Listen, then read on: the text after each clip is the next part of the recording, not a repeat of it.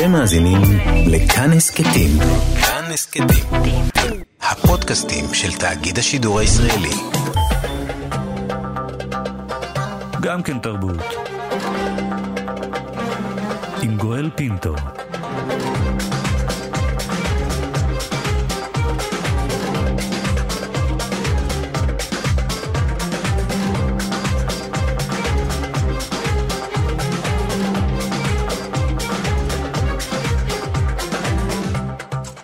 שלום, תודה שבחרתם להאזין לנו. הסכת אה, גם כן תרבות, המיטב מתוך התוכנית היומית שלנו, המשודרת בכל יום ברדיו כאן תרבות, 104.9, 105.3 FM. תהנו. גם כן תרבות, עם גואל פינטו. אחד אה, מרגעי השיא של חצי גמר האירוויזיון הייתה ההופעה של להקת שלווה, שריגשה את העולם כולו. מי שעקב אחרי הלהקה בשלבים שהיא עברה בתוכנית הכוכב הבא לאירוויזיון, ראה שם גם איש יפה פנים, חייכן, שמח, מתרגש. זה האבא של שלווה, הרב אה, קלמן סמואלס, שמוציא עכשיו ספר אוטוביוגרפיה, חלומות שלא חלמתי, ובמרכזו סיפור חייו וסיפור הקמת שלווה, שמת... מתערבבים יחד בזכות הבן האישי, יוסי, ולטובת אה, בנות ובנים אחרים. הרב אה, קלמן סמואלס, מייסד ונשיא ארגון שלווה, בוקר טוב, תודה שאתה איתנו הבוקר. בוקר טוב גואל, תודה. ושלום גם אה, למוזיקאי והיוצר שולי רנד. שלום שולי. שלום, בוקר טוב. תודה גם לך שאתה נמצא איתנו הבוקר. אתה יודע, הרב אה, קלמן, אה, אני, אני קראתי uh, בהתרגשות רבה את הספר שלך הלילה, וחשבתי על, על הסטודנט הקנדי שמגיע לישראל, ואמרתי לעצמי, מעניין מה הרב סמואלס חושב עליו היום, בהפרש של כמעט uh, 50 שנים. אני לא חושב שהרבה השתנה. באמת אותו סטודנט שהייתי שם עם אותו תכונות, עם אותו עניינים וחקירות, נשארתי אותו דבר, רק uh, תחומים התפתחו. היית מדמיין שלשם, שלאן שהגעת תגיע? לא, זה ודאי, זה מעבר לדמיון. כי? כי אה, איך שהספר מסביר, זה חלום שלא חלמתי בתור בחור חילוני במרכאות מוצלח, עם uh, מלגות אקדמיות, מלגות ספורט, בדרך להיות uh, מישהו פרופסור בתרבות המערבית, בדרך לצרפת ללמוד. ואני, אימא שלי מבקשת מבקרת איזה משפחה בישראל שבועיים, וזו משפחה חילונית בוונקובר. Uh, לא חלמתי שאי פעם, א', אגור בישראל, וודאי לא שיהיה מוסמך לרב. ולנהל חיים דתיים. אבל זה לא רק החיים הדתיים, כי אפשר uh, לחיות חיים uh, דתיים uh, בצורה uh, שקטה יותר, ולא להקים מין ארגון צדק uh, גדול כמו שאתה הקמת. אוקיי, okay, יש עוד שתי חלומות שמוזכרות שלא חלמתי. אחד כמובן זה שבני יוסי, שנפגע מחיסון משולש בטיפת חלב ב-77, ומשפחה צעירה עם ילדה, עם ילד בריאים, ופתאום uh, כל העולם נופל עליהם, והוא הופך להיות עיוור חידש מאוד היפראקטיבי, וכמובן הרבנות שהוסמכת אליה זה כבר חלום נגוז, אתה לא יכול להתעסק בזה כבר, אתה עסוק עם ילד, ומזה לא חלמנו שבגיל שמונה יהיה פרצת דרך של כמו הלן קלר, שמורה חירשת אה, תפרוץ את החומה שלו לתקשורת, ודרך שפת סימנים ביד ואחר כך דיבור, אה, ילמדו אותו לתקשר עם העולם. אז זה ודאי. ואם תרצה, אני אסביר למה שם וקם. אה, כי בשבע שנים האלו, הרבה אנשים, נפשות טובות, רימזו ואמרו לאשתי שהיא חייבת להוציא את יוסי מהבית, כי זה בלתי אפשר לנהל בית עם ילדים קטנים עם ילד שממש בתוך כל דבר, ובאיזשהו שיא שבר מלכי נדרה, שאם הקדוש ברוך הוא אי פעם יעזור לבנינו, היא תקדיש את חייה לעזור לאמות אחרות עם בעיות דומות. וכשזה קרה עם יוסי, היא הושיבה אותי, ואמרה לי, הגיע זמן תשלום. אבל לא חלמנו מהחמישה ילדים הראשונים שהיו לנו בדירה שכורה פה בירושלים, בהתחלת שלווה, שזה יגדל למקום מרכז הגדול בעולם. אז הדברים האלו מעבר לכל דמיון. אני חושב על הרגע, וזה באמת אה, רגע מרגש גם בספר עצמו, אני חושב על הרגע הזה של, אה, של הנדר של רעייתך. ו- ושהיא יושבת איתך ואומרת לך, הגיע זמן תשלום. זה מין אה, משא ומתן עם הקדוש ברוך הוא, לא? יכול להיות, אבל אני לא חושב שהקדוש ברוך הוא מדקדק עם לב שבור. אה, שאומרת את הדברים האלו מעומק הלב, בלי מסחר, פשוט מאוד, אנא, תעזור לי. והוא עזר בגדול. מה היה הצעד הראשון להקמת שלווה? מה היה הדבר הראשון שעשית? הדבר הראשון שעשיתי, התיישבתי וחשבתי לעצמי איך אני יכול לעזור למלכי להקים אותו. ונהיה ברור יותר ויותר דרך אגב, זה לא היה ביום אחד, זה לקח לנו כמה שנים מהחלטה ועד שהצלחנו לבצע. אה, אבל הבנתי שמעבר לכל דבר נצטרך מימון. Mm. מישהו צריך לשלם על, על צוות, מישהו צריך לשלם על שכירות, ובאותם ימים אני כבר עבדתי, ניהלתי מערכות מחשבים לקרן הדו-לאומית למדע ארה"ב וישראל פה בירושלים. אז הייתי עסוק עם שישה ילדים, אחד מהם יוסי, עם עבודה רצינית, וזה הבנתי, וזה לקח לי קצת זמן, ובניסי ניסים פגשתי יהודי יקר בוונקובר, קנדה, העיר מולדתי, גורדון דיימנד, והוא החליט לתת לנו מימון ראשוני שנוכל לשכור דירה, לקחת שני אנשי צוות, ומשם זה התפתח. משם זה התפתח. כם, בכמה משפחות טיפלתם בכל השנים האלה, גרוסו מודו? עשרות אלפים. עשרות אלפים. כן. אנחנו מטפלים היום בכמעט אלפיים ילדים לשבוע, ואם אתה מחשיב את האימא והאבא והאחים והאחיות, שהם ממש, אמנם הם לא פיזית במרכז, אבל כל התוכניות בנויים להקל ולעזור להם ולאפשר להם איכות חיים, המספר הוא רב. אחת המשפחות, כמו שאמרתי בתחילת דבריי, היא המשפחה של אה, שולי רנד. נצרף אותך לשיחה ברשותך, שולי. הבן שלך, ישראל, בן 19, אה, עם תסמונת דאון. אתה יכול לומר, אתה יכול לומר שאכן יש אה, אה, הרגע שלפני שלווה והרגע שאחרי שלווה עבורכם? בהחלט, בהחלט. זה משנה את כל ה... גם, גם כלפי הילד וגם באמת כלפי המשפחה. Uh, הבן שלי בשלווה כבר, לדעתי, עשר שנים, uh, ומעבר לזה שאתה, מה שהילד מקבל שם, כי זה צריך לזכור, זה עשוי ברמה הטיפולית הכי גבוהה שיש, במסירות נפש הכי גבוהה שיש, בתחושה משפחתית הכי גבוהה שיש. מצד שני זה גם משחרר את המשפחה, כי באמת העיסוק בילד כזה, במיוחד שיש עוד הרבה ילדים, הוא יכול מאוד מאוד לסרבל את החיים. ואני רוצה לנצל את ההזדמנות פה ולהגיד לקלמן, תודה רבה. אני זכיתי, כן, אני זכיתי לקרוא, לקרוא את הספר, להקליט את הספר של קלמן כולו לטובת, לטובת האמת כולם, בהתחלה חשבתי שזה רק לאנשים שלא יכולים. אז הבנתי שהיום הרבה אנשים אה, מעדיפים לשמוע ספר מאשר לקרוא ספר. ואני חייב לומר שההתרגשות שהייתה לי בזמן הקריאה, היא נבעה גם מהלקחים שאני עצמי בתור אדם קיבלתי, ושזה משהו שהוא אפילו הרבה הרבה מעבר לעניינים של ילדים תסמונת דאון. מה זה כוח של אמונה? מה זה כוח של רצון של לעשות טוב בעולם? איזה, איך כוחות אדירים מצטרפים לתוך הדבר הזה? אה, מה זה כוח של אה, אין גבול לחלומות? חלומות שלא חלמתי, אין גבול פשוט, וזה מבחינתי מה האדם, כאילו, שבאמת מתחיל ומעז לחלום בגדול, שוב, לא חלומות על קריירה, או חלומות על, אלא חלומות על לעשות טוב בעולם. Mm-hmm. ואיך אה, באמת, סייעתא דשמיא, איך הקדוש ברוך הוא עוזר לדברים טובים. אתה מז... אי אפשר לתאר את המפעל הזה. כן. אתה מזכיר את הסייעתא דשמיא ואתה מדבר על הכוח של האמונה, וגם אתה וגם הרב אה, סמואל, שניכם אה, אנשים אה, דתיים. זה לא הרגע שבו אתה אומר, שאתה עושה חשבון עם אלוהים, שאתה אומר, אה, אה, לא היית טוב אליי, אז גם אני לא אהיה טוב אליך בחזרה?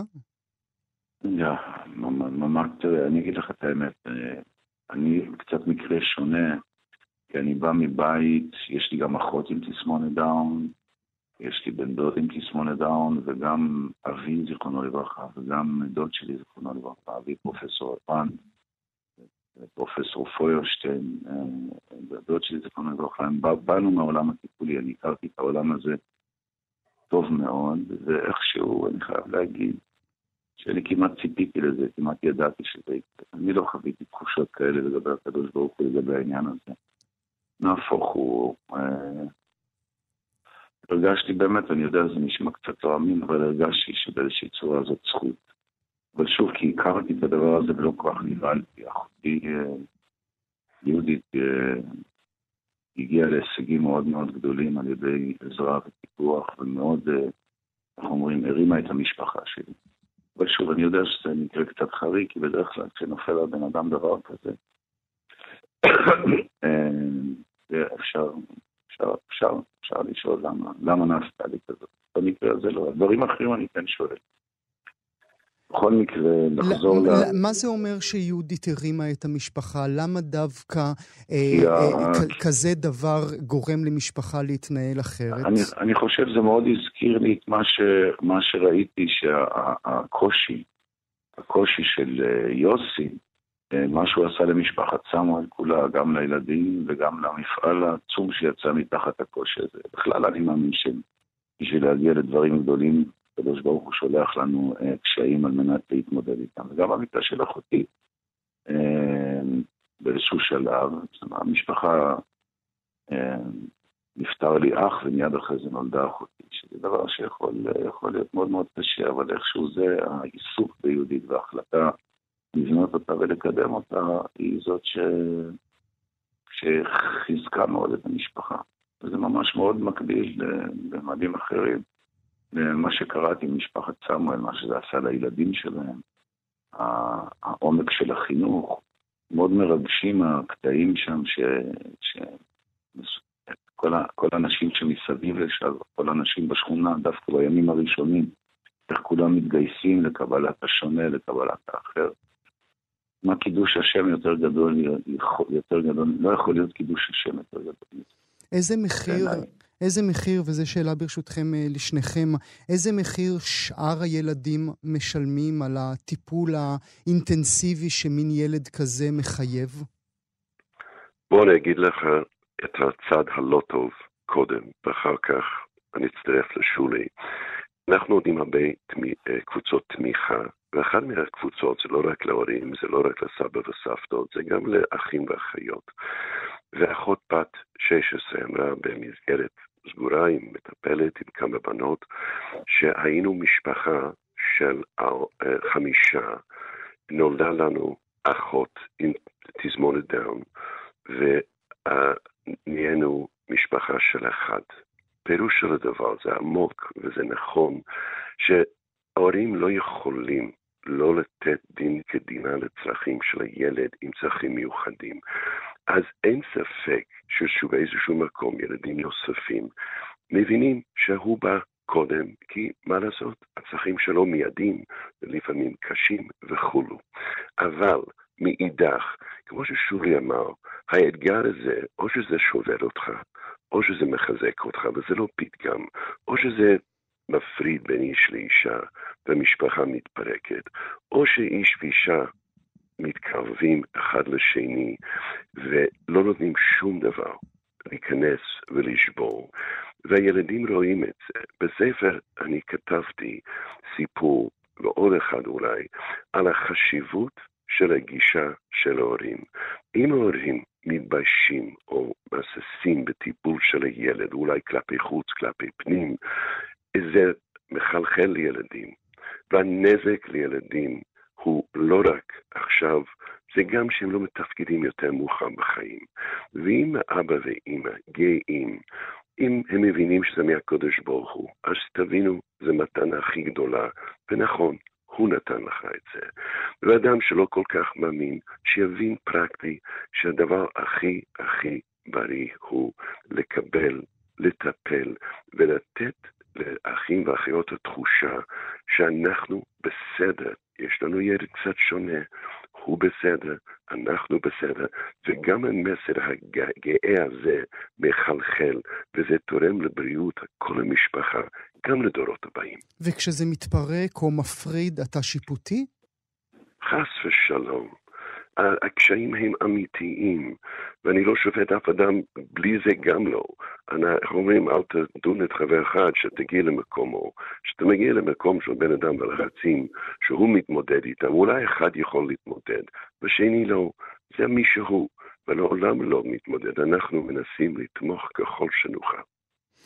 אה, שולי, אני חושב על הבן שלך, ישראל, אה, אה, אתה, אתה לא מדבר עליו, לפחות לא ציבורית. כתבת עליו איזשהו שיר שאנחנו לא יודעים שהוא עליו? אני לא, לא נוהג, הנה זה בדיוק דוגמה, כתבתי איזשהו שיר ש, שנקרא עץ ופרי, אבל אתה יודע, יש לי עוד ילדים, כל אחד יכול לחשוב שזה גם עליו. זה בדיוק, אתה יודע, נגעת פה, נגעת פה בדיוק בנקודה. אבל זה שיר, כן, זה שיר על אבא ובן שהולכים לבית כנסת. קודם כל זה לא כל כך נכון, גם הופעתי איתו, אני מדבר עליו ציבורית, הופעתי איתו גם פעם באיזשהו אירוע, השארנו ביחד את היקע, מאוד אוהב מוזיקה, הוא ילד אה, מאוד אינטליגנט, עם תבונת לב, שהלוואי עליי ועל כולם. עם רגישות מאוד גדולה, ואני מאוד מאוד שמח בו. שוב. זה מלווה, מלווה בכאב. אה, אנחנו שומעים עכשיו ברקע את השיר. הזה שכתבת אה, לכבודו. אה, דיברת על הכאב, הכאב הוא יומיומי, שולי? קודם כל הכאב הוא יומיומי בתור חוק, בכלל בחיים. אבל שוב, יש ימים טובים יותר, יש ימים שיש הדאגות, מה יהיה עם העתיד, האם הוא יצליח להתחתן, האם הוא לא יצליח להתחתן, יש כאב, אבל אתה יודע, חיים תמיד עם כאב, אנחנו יהודים. בסדר, ואם, ואם אם, אם לא כואב ממנו, אז כואב ממשהו אחר, הכל בסדר. אבל הכאב, הכאב ממנו הוא כאב אה, ברמה אחרת, בצורה אחרת? זה הייתי אומר, זה, זה דאגה, כמו גם השמחה ממנו היא ברמה אחרת. Mm. אתה יודע, אני mm. אספר לך, אני אספר לך סיפור. אתה יודע, בדרך כלל כשילד יש שלבים בהתפתחות ויש שלב שהילד מניח עושה איזושהי התקדמות, מתחיל ללכת, עושה את שלושה צעדים ראשונים, ואז אתה בא הביתה בערב ומספרים לך שהילד עושה שלושה צעדים ראשונים, ואתה אומר, תראה לי, ואתה שמח, ואתה הולך לישון שמח, ואתה הולך. אה, יום שישי אחד הייתי בבית כנסת, התפללתי ככה, התפללתי ערבית, ופתאום הילדים שלי באים ומתחילים למשוך אותי במעיל הארוך. אני עושה להם ככה, אני באמצע תפילה, והם מושכים לי, אני באמצע תפילה, ואני מסיים במהירות התפילה, ואני אומר, מה קרה? אמרו לי, בוא הביתה. ואני הולך הביתה, ואני יודע מה קרה, וכשאני מגיע הביתה, אז אני מבין שישראל עשה את הצעדים הראשונים שלו. ואז השמחה היא השמחה הייתה לגמרי לגמרי אחרת. ובן כמה הוא? בן כמה? 19. לא, אז, בצעד הראשון, בן כמה הוא היה אז? אני לא זוכר בדיוק, אבל זה היה באיחור, באיחור גדול, כי הוא גם נולד, אה, הוא נולד חולה, הוא נולד עם מטרזיה של הוושת. בשנתיים הראשונות בחייו הוא בילה בכלל בבתי חולים, אה, ממש בסכנת נפשות. אז אה, זה היה באיחור, אני לא, לא יכול להגיד לך בדיוק. קלמן הוא רושם יומנים, זוכר הכל. אז השמחה היא, כמו שאמרת, גם היא בצורה אחרת. הרב סמואלס, אולי תאמר לנו בכמה מילים עבור המאזינות והמאזינים, מה בלב הפעילויות שלכם? מה אתם עושים בשביל משפחה כמו משפחת רנד? משפחה אה, ש... שנולדה להם, או נולד להם ילד, ילדה עם מגבלות, אה, מבת, מהבתי חולים מודיעים להם שיש כתובת, ואחרי שבוע, שבועיים, חודש, אימא מצלצלת, מזמינים אותה, אה, מכניסים אותה לוועדה חיובית עם שלום עליכם, מזל טוב. זו פעם ראשונה הרבה פעמים שהם בכלל שומעים מזל טוב על הלידה. זו שמחה. אה, אז מעצימים את אימהות בחמישה תרפיות ליום, אבל בד בבד יש פסק זמן לחצי שעה לקפה ועוגה, ועשרים אימהות מכל הארץ מגיעות עם הבעיות שלהם, ומכל טווח החברה. אנחנו משרתים, אין, אין מימין, שמאל, דתי, לא דתי, אין אחד שאנחנו לא משרתים, הראשון ראשון, והם מקבלים תמיכה אחד מהשני, רואים שהם לא לבד, מקבלים כל ההכוונה המקצועית היום הראשון זה התוכנית היחידה שמטפלת באנשים בשלב הזה בחיים, מעבר לבדיקות רפואיות וקצת עצות. אז זה דבר ראשון. שנית כל אה, מעונות יום, גם רמה אחרת, אה, מחצי שנה עד שלוש, ואחר כך גנים, ויש לנו גם שילוב מלא בצורה מדהימה, שיש כיתות מקבילות של ילדים בריאים, טיפוסים, גני עירייה, באותו מבנה, באותו גילים. אז חוץ מהליבה של לימוד, הכיתות יחד לכל הפעילויות. מעבר לזה, התוכנית הראשונית הייתה תוכנית אחרי צהריים, מ-1 עד 6, ש-250 ילדים מגיעים מכל הבתי ספר לחינוך מיוחד בירושלים, ומקבלים קודם כל כיף, אה, חברות, ידידות, זו קייטנה שהילד מתפתח, אבל גם תרפיות, ואנחנו נותנים לו אוכל, ארוחה חמה בחמש וחצי, נשים אותו על חשבוננו בשש הביתה, והילד מגיע שש וחצי הביתה, ולאימא ולאבא היה הזדמנות לעבוד, ללמוד, לאחים ואחיות היה הזדמנות לבוא הביתה ולעשות שיעורי בית עם אימא, והיום לא נשבר באמצע כי הילד מגיע בשתיים או שלוש, ומתוך הילדים האלו, קבוצה גדולה יושנת בשלווה כל יום. פירוש של הדבר, היום יום רביעי, יום, יום רביעי בבוקר אמא שלחה את הילד לבית ספר לחינוך מיוחד שהממשלה מטפלת.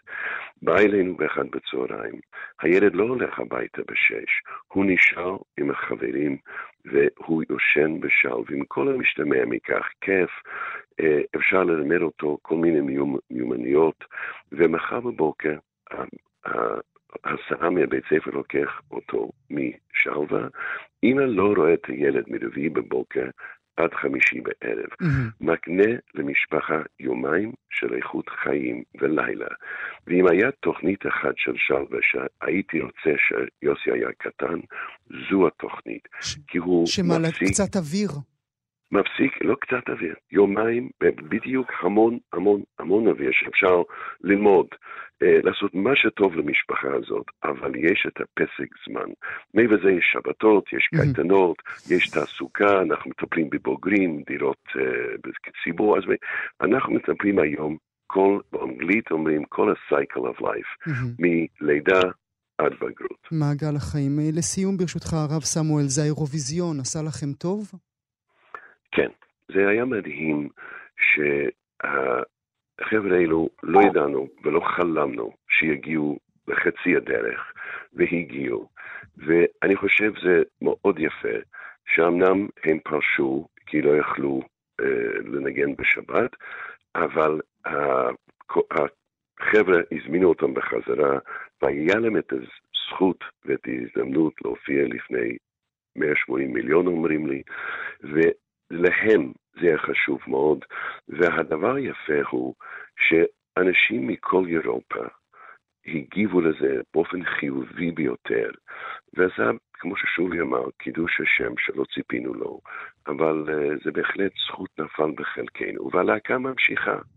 הם לא מפסיקים, הם מופיעים בכל מקום, וחבר'ה מדהימים, שמונה מוזיקאים, ואני מודה לכלל ישראל על החיבוק החם ועל ה, על הקבלה של הדבר הזה שנותן להם, ואני מאמין ויודע לאמהות רבות שיש להם ילדים בבית עם איזושהי מגבלה, שהן מרגישות שהן, אומרות את זה, גם אנחנו יכולים לעשות ולצפות בעזרת השם למשהו מהילד, לעולם לא להתייאש, ולקוות לטוב. לעולם לא להתייאש. כאמור, חלומות שלא חלמתי, האוטוביוגרפיה החדשה של הרב קלמן סמואלס. אני רוצה מאוד להודות לשניכם. שולי רנד, תודה רבה לך שהיית איתי הבוקר. והרב קלמן סמואלס, אני מודה לך גם מאוד. גואל, אני מאוד מאוד מודה לך. תודה. תודה.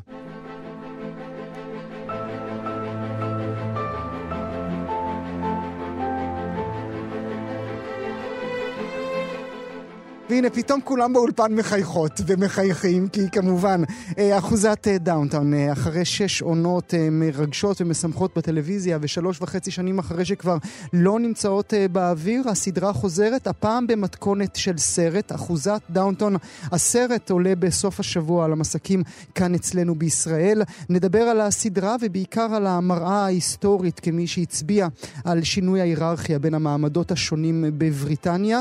פגישת uh, פסגה של מומחים לנו הבוקר, מן הצד האחד איש החוץ של וואלה, אורן נהרי, בוקר טוב אורן. בוקר טוב. ומן הצד השני איש החוץ של חדשות 13, נדב אייל, בוקר טוב נדב. בוקר טוב, בוקר טוב אורן. אתם אה, בוקר מר... טוב נדב. אתם גם מרוגשים או שאני פה לבד? אנחנו מרוגשים לחלוטין, מתרגשים. עכשיו העניין הזה של שינוי המעמדות, with all due respect, אנחנו האצולה לגמרי. זאת אומרת, אה, זה שיש שם, כן, יש שם נהגים וטיפה פועלים וטיפה עם, אבל זה עם שעדיין יודע את מקומו. Mm. המהפכות הן מהפכות מאוד מאוד קטנות, למרות שהן נמצאות שם ברקע, כמובן. וקח את זה כתעודת כבוד לך ולסדרה, שנדב ואני שכל אחד מאיתנו היומיום שלו זה ג'ון בולטון ושאר טרדות, אבל אמרת אחוזת דאונטון, פינינו הכל מהדסק ופנינו אל דאונטון אבי ואל הרוזן גרנטם וכל השאר. כמובן, עוד רגע אני אשאל אתכם מה, מי אתם בכל, אה, בכל אחת מהדמויות בסדרה. נדב, אה, אה, הסדרה הזו היא הייתה, היא חלק, תמיד תמיד אהבנו את המעמדות בבריטניה כפי שהם הופיעו על מסכי הטלוויזיה או הקולנוע. מ Upstairs ו Downstairs, ולאורך כל הסדרה גם הכתר שחוזרת לאוויר בעוד כמה חודשים. למה זה כל כך מרגש אותנו?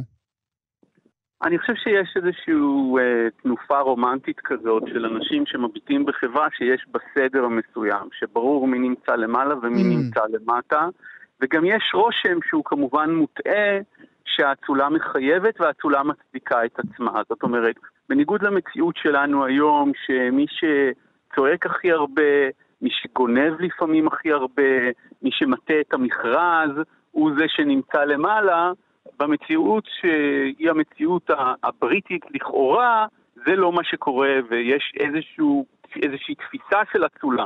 עכשיו, הדבר הזה הוא כמובן, הוא שגוי מיסודו, זאת אומרת, הוא, הוא תפיסה רומנטית של, של מעמדות, שאין בהם שום דבר נעים או רומנטי במיוחד באופן אמיתי. האנשים האלה ש, שהגיעו ל, ל, ל, לפוזיציות האלה בחברה הבריטית, בדרך כלל היו בעצמם צאצאים או צאצאי צאצאים של ראשי שבטים או של משפחות או של קלאנים גדולים, והם היו בדיוק האנשים שאתה יודע, מרביצים יותר, או הורגים יותר, או בוזזים יותר, ואז הם גם קיבלו תואר אצולה על הדרך. זאת אומרת, אף אחד לא נתן להם את תואר האצולה הזה ברוב המקרים בגלל שהם עשו איזשהו שירות מוסרי גדול לממלכה, למרות שגם זה מדי פעם קרה.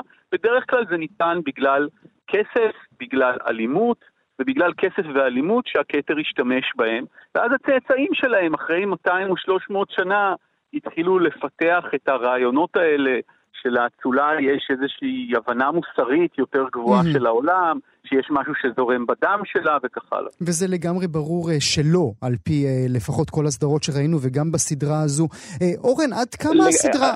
עד, עד גבול מסוים, כי צריך לזכור שהייתה להם... תודעת שירות עם זכויות יתר, בל תהיינה אי הבנות, אבל האנשים האלה באמת ראו בעצמם את נושאי הגן שהוא אנגליה, שהוא בריטניה, אה, הם הלכו לשירות בממשלה, עשו את האימפריה, הביאו המון המון חטאים עם צדקנות ויקטוריאנית. עוד דבר בעניין הגעגועים, אה, אה, גואל, תסתכל על, ה, על, ה, על הפופולריות האדירה והמתמשכת של, של ספרי אגתה קריסטי, של הסדרות על פי אגתה קריסטי, שבהם הרקיל פוארו mm-hmm. וג'יין מרפל פותרים תעלומה בדרך כלל בדיוק באחוזות האלה, והסדר שב אל כנו. Mm. זאת אומרת, הכל חוזר, המשרתים חוזרים לדאונסטרס והאצילים נמצאים למעלה, ואם היה איזושהי פגיעה בסדר, פתאום מופיע איזה יהודי, הוא מסולק למקום הראוי, ואנגליה הישנה והטובה כמובן. חוזרת לענייניה. או, או מו רחמנא ליצלן, כמו שאנחנו רואים אה, בדאונטון אבי. בכל זאת, אורן, הם מתעכבים על ההיסטוריה בסדרה הזו. הסדרה, הפרק הראשון מתחיל הטיטניק, ואחר כך אנחנו רואים אירועים היסטוריים שמלווים את כל העונות. מאוד ברקע, מאוד מאוד ברקע. למה זה חשוב והאם הם מתעתעים בנו? זה לא, הם מתעתעים בנו במובן הזה שהדברים האלה כמעט ולא שורטים אותם. זאת אומרת, ישנם פרקים על המלחמה הגדולה. למה היא המלחמה הגדולה? הרי הייתה מלחמת העולם השנייה שגדולה ממנה בהרבה, כי במלחמת העולם הראשונה נהרגים חיילים. נהרגים צעירים. מלחמת העולם השנייה, מחציתם אזרחים, מחציתם לוחמים, כידוע לנו היטב, שישה מיליון יהודים שנרצחו. מלחמת העולם הראשונה הולכים הצעירים הבריטים והצרפתים והגרמנים למות בחפירות. דור שלם נמחק. נמחק ואיננו עוד. גם איך הם נלחמים? הרי ישנם הרג'ימנטים האלה שכל אחד בא מאזור מסוים, לינקולן שייר ודרבי שייר ויורק שייר, וכך בבוקר אחד על הסום, שבו 20 אלף חיילים בריטים נהרגים ביום אחד. מחוזות שלמים, כל האיכרים וכל הפועלים אינם עוד. וזה ככה נמצא שם. גם נמצאים השינויים. קורה, אשתו של הלורד גרנטם, כשהיא מתחתנת איתו, כל רכושה הופך להיות שלו. Mm-hmm. זה היה החוק. ואז הרכוש הזה, גם זה, זה חלק מהדרמה, פתאום אמור לעבור לאיזשהו אחיין, כי הוא היורש את התואר או מה שלא יהיה. ונשים ובנות לא יורשות דבר. לימים, אחרי המלחמה הגדולה, זכות הבחירה לנשים. המעמדות מתחילים להתערער. אה, מס ההכנסה כדי לממן את מלחמת העולם הראשונה. יהיו מס הכנסה ומס אה, ירושה, שהם ימוטטו את האחוזות הגדולות האלה.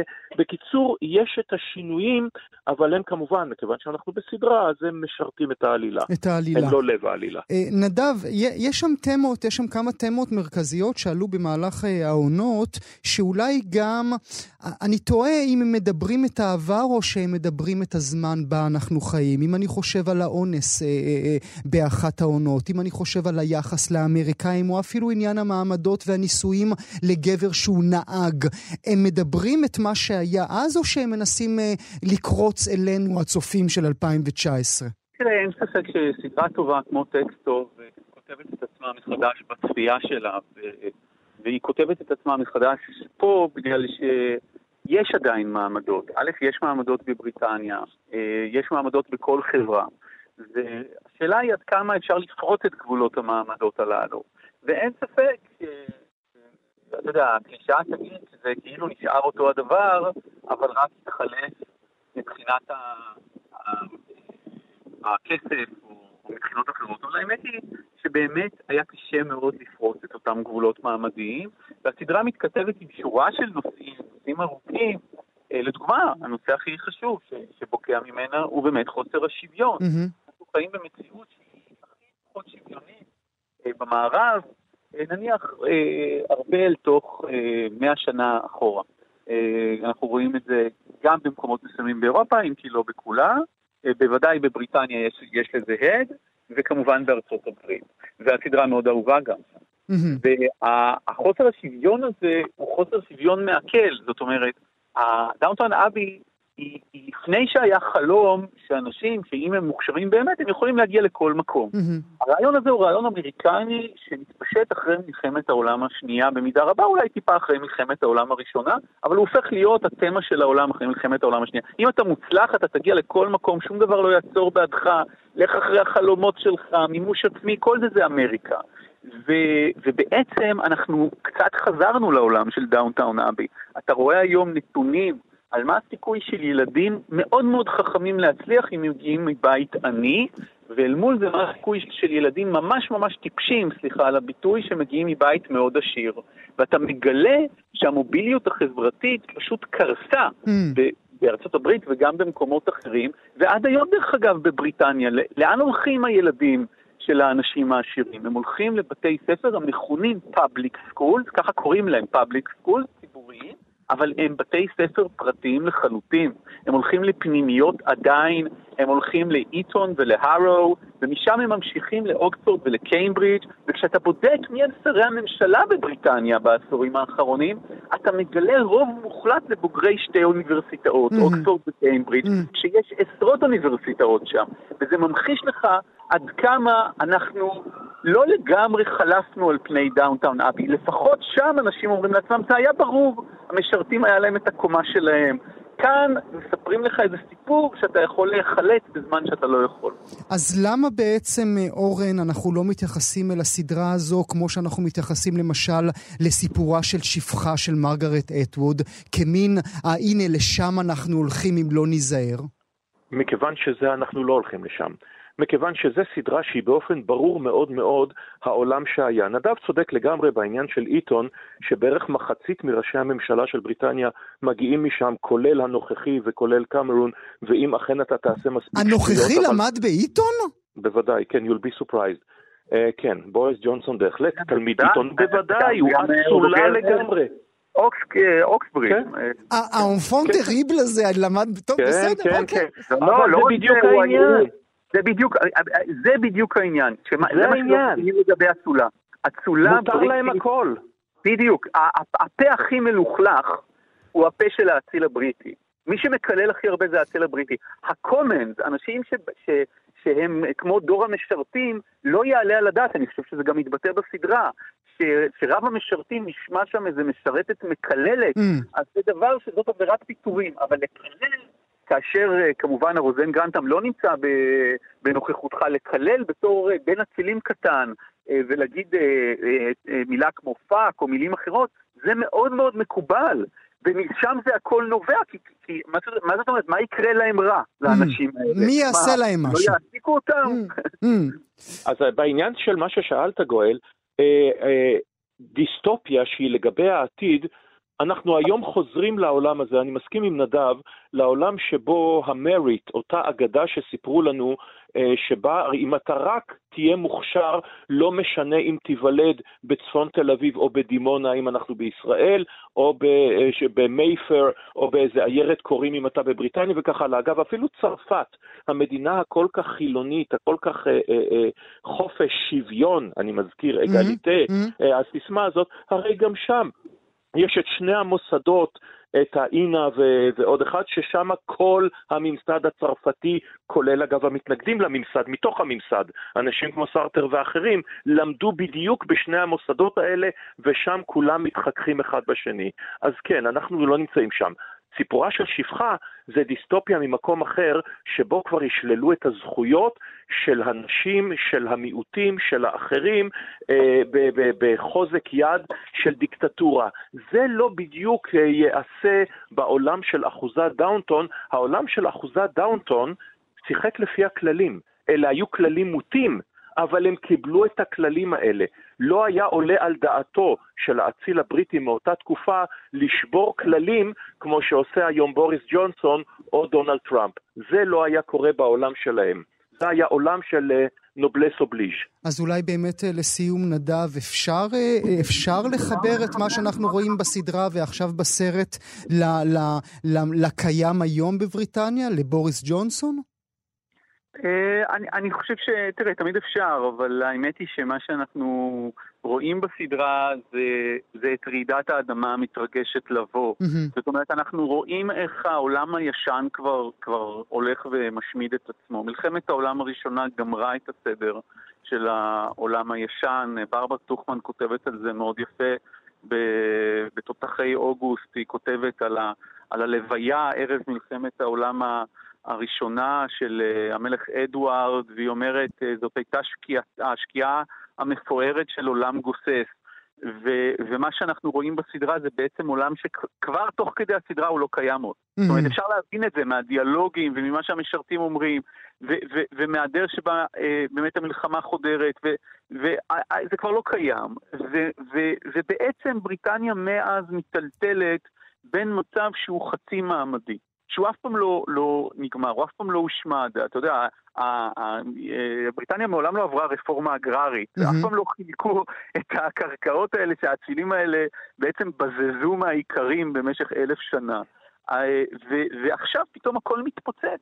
למה? כי האליטה הבריטית אה, רצתה להישאר באיחוד האירופי, זה נכון גם לגבי השמאל וגם לגבי הימין. גם הקונסרבטיבים האצילים וגם האחרים. למה? כי זה גם טוב לכלכלה וזה גם טוב לתחושה האוניברסלית. הם היו ממש מאוחדים בזה, והנה בא, אה, אתה יודע, הקומה של המשרתים, פחות או יותר. לפעמים מיוצגת אפילו על ידי אה, בן של אצילים כמו בוריס ג'ונסון, אבל פחות או יותר זה. ואמרה להם, לכו תחפשו את החברים שלכם. Hmm. אנחנו רוצים אה, להשיב את הכבוד, את הדגל, את הגאווה, את הלאומיות, את כל הדברים האלה שבעיניים בריטיות טיפוסיות צריך להבין, מדובר פשוט ב... אפילו להניף את הדגל האנגלי או את הדגל הבריטי, זה נחשב מעשה שהוא כמעט אה, מעשה גס. בבריטניה של לפני עשר שנים. והאנשים האלה אמרו, לכו תחפשו את החברים שלכם, אנחנו, אנחנו נפרוש מהאיחוד האירופי כל החברים שלכם בצרפת שאתם הולכים לפרוש בנורמנדי, זה לא מתאים לנו יותר. במילים אחרות, upstairs, uh, downstairs, ה downstairs השתלט על ה upstairs לגמרי. ואפילו יש לו שליחים בתוך ה upstairs כמו בוריס ג'ונסון. מעניין. טוב, אז כאמור, בסוף השבוע, אחוזת דאונטון, הסרט, אני מאוד מודה לשניכם, נדב אייל ואורן נהרי. תודה רבה לשניכם שהייתם איתנו תודה. הבוקר. תודה ולהתראות. אני מתגעגע אלייך מאוד, לגוף החלק, החם, הגלגל. מתוקה שלי, אהובתי. זה מכתב שכתב המשורר דוד פוגל לרעייתו עדה נדלר פוגל, ומופיע בקובץ המאגד את חליפת המכתבים ביניהם, קובץ אה, תחת הכותרת אהבה עד כלות. צרור המכתבים שהיה בידיה של בתם, תמר המזרחי פוגל, הופקד בידיו של הפרופסור דן לאור, וכאמור, עכשיו זה רואה אור בספר חדש. הפרופסור לאור, בוקר טוב, תודה שאתה איתי הבוקר. בוקר טוב לך, גואל פינטר. למה אף אחד לא כותב לי כזה מכתב? קודם כל, אף אחד לא כותב לך מכתבים בכלל, Mm. כותבים לך מיילים. ו- והמייל זה לא רק טכניקה אחרת, אלא כמו שאנחנו יודעים, the medium is the message. המדיום מכתיב את הסגנון, ובמייל לא יכתבו מכתב כזה. אלה מכתבים שנכתבו, ואני יכול להראות לך אותם, הם נמצאים אצלי, נכתבו בכתב יד, רובם בגרמנית, חלקם בצרפתית, מיעוטם בצרפתית, נכתבו בכתב יד, בדי עמל, על, על, על, על נייר, על כמה גיליונות נייר, ואחר כך אה, מי שכתב אותם הכניס אותם למעטפה ו- ו- ובול וכולי וכולי. אז, אז זה קודם כל מבחינת, אה, מבחינת המדיום ש... ש- שיוצר את הדבר, שיוצר. את הגעגוע. חוץ מזה גם, גם אני חושב שאנחנו, יש, יש היסטוריה של הרגשות. מהמם. גם עולם הרגשות שלנו אולי משתנה עם השנים. יש מומחים שמתעסקים בזה. ו, ובאיזשהו מקום ההתכתבות הזאת בין אה, דוד פוגל ל- לאשתו השנייה עדה משקפת בכל זאת איזשהו מערך רגשי אינטנסיבי אה, שאנחנו אולי פחות מכירים. מהמם. כמה זמן הם היו יחד? לא אומר נשואים, אבל יחד. יחד הם הכירו ב-1925, ופוגל נלקח אל מותו, תחילה לדרנסי ומשם לאושוויץ ב-1944. אז כך שבאופן פורמלי אפשר לומר כמעט 20 שנה, אבל בפועל, במהלך השנים האלה הם היו מאוד מנותקים אחד מן השנייה. קודם כל, עד שהם התחברו ביניהם, עברו כשנתיים של, של חיפושי דרך, היא הייתה במקום אחד והוא היה במקום אחר.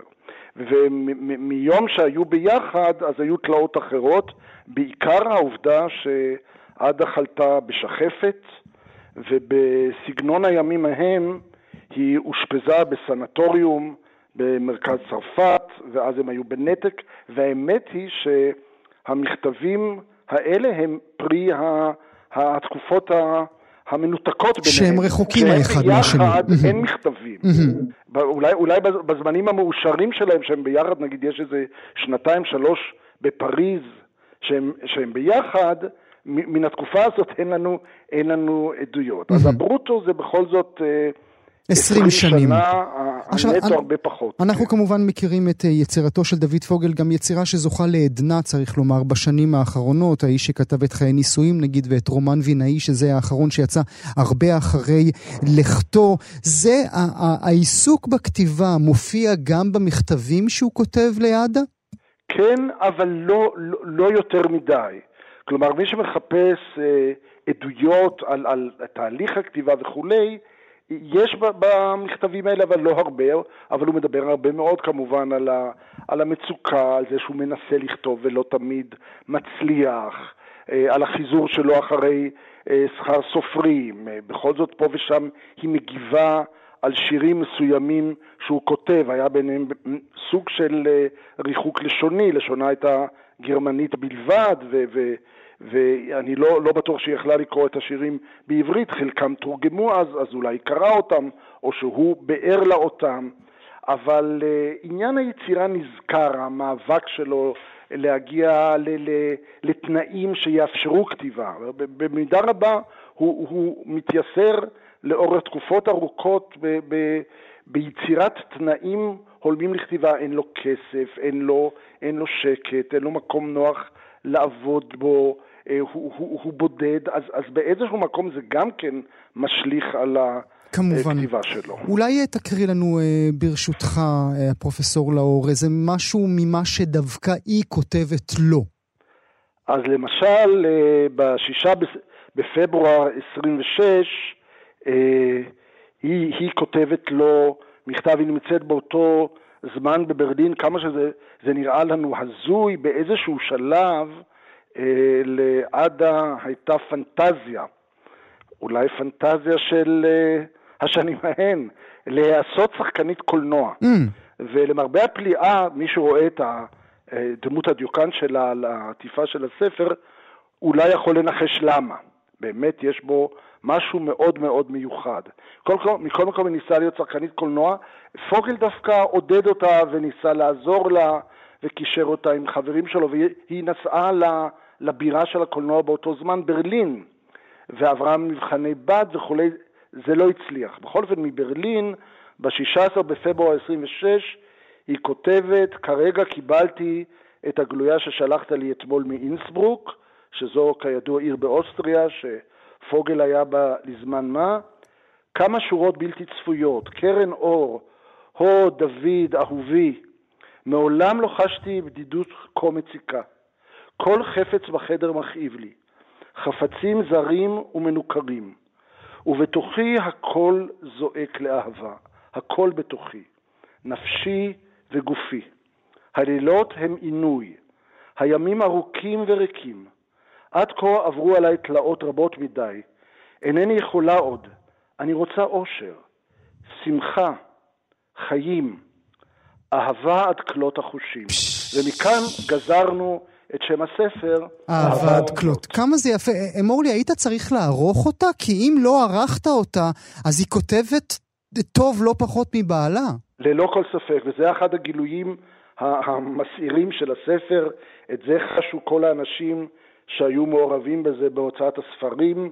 אה, המכתבים שלה נהדרים, מגלים רגישות מאוד גבוהה, עושר לשוני, אינטליגנציה, יכולת אה, להגדיר מצבים. היא, היא אישה מאוד חולה והיא מתמודדת עם מחלה כרונית שבעצם אה, היא מחלה חשוכת מרפא, והיא מתארת במדויק את, ה, את התהליך של החולי והסבל והניסיון להיחלץ מזה. אין כל ספק שהמכתבים שה, שלה הם במידה רבה שווי ערך למכתבים שלו, ואפילו הייתי אומר הם מרתקים יותר במובן זה שהם מושקעים יותר. Mm-hmm. היא כותבת יותר, לה יש אולי יותר זמן, יותר פנאי, אה, רוב, רוב השנים נמצאת באותו אה, סנטוריום, אז, אז, אז זה, זה, זה, זה עיסוק מרכזי בחיים mm-hmm. שלה, והיא בעצם חיה אותו דרך המדיום של המכתב. כל כך, אה, כל כך יפה. אני, אני, אני חייב לומר לך שלא קראתי את הספר אה, בשלמותו, לאט אבל... לאט לאט, צריך בדיוק. לקרוא את זה טיפין טיפין. בדיוק, זה, זה מה שעשיתי. כן. אני, אני מפחד לומר לך שאפילו דילגתי בין מכתבים כדי שלא תכעס עליי, אבל דילגתי בין מכתבים. הרגע, נהניתי. אבל באיזשהו שלב זו לא חדירה גדולה מדי לפרטיות. שני אנשים אוהבים אחד את השני, כואבים האחד את השני, והנה בא איזה גואל אחד ב-2019 ומחטט להם בתוך מכתבים שהם בכלל לא ידעו שאי פעם יצאו החוצה. אז יש, יש לזה כמה תשובות. קודם כל, אה, חשבתי על זה, בוודאי. עברו 70 שנה. פוגל נספה באושוויץ ב-44, אה, עדה נפטרה ממחלתה שנה פלוס אחרי, עברו 70 שנה, זה, זה איזשהו אה, מרחק זמן שנותן לנו, אפילו אני חושב מבחינה משפטית, איזשהו היתר אה, לחשוף חומרים כאלה. ומוסרית. חוץ מזה, כוונת המכוון היא טובה, אנחנו mm. לא, לא באים עם איזשהו יצר אה, מציצנות, אנחנו באים, אני חושב, עם הרבה אמפתיה, קודם כל לחבור לאישיות ספרותית היסטורית, ש, שכל חומר אה, שקשור אליה הוא רלוונטי mm-hmm, mm-hmm. להבנתה, להכרתה, לחבירה אליה, ואנחנו באים לחיות איתם ולהכיר אותם מתוך עמדה של, של אמפתיה ו, ופתיחות נפשית ו, ואולי אינטלקטואלית, וכשאתה ניגש אל החומרים האלה מן הזווית הזאת, אז, אז אני חושב שזה לגיטימי. הנה, יש לנו את המכתבים של נלי זקס ופול צלן כדוגמה, כן. ואני קראתי אותם תוך כדי תהליך העבודה על הספר, על, על מחלת הנפש של פול צלן ועל מחלת הנפש של נלי זקס, אבל הן שתי פיגורות גדולות, גדולות מהחיים, והקריאה של המכתבים האלה שלא נועדו לפרסום של זקס וצלן, היא, היא אה, צורך הכרחי לחבירה ולהכרה נכונה של האנשים האלה. כך שאני חושב שמול האי נעימות של חדירה אל הפרטיות, יש uh, משקל שכנגד. של רווח גדול, גם כקוראים אהבה עד כלות, סיפור האהבה במכתבים של דוד פוגל ועדה נדלר פוגל. אני רוצה מאוד להודות לך, פרופסור אה, דן לאור, תודה רבה לך שהיית איתי הבוקר. תודה רבה לך, גואל, על השיחה הנעימה והפתוחה על אודות הספר הזה. תודה לך. כל טוב.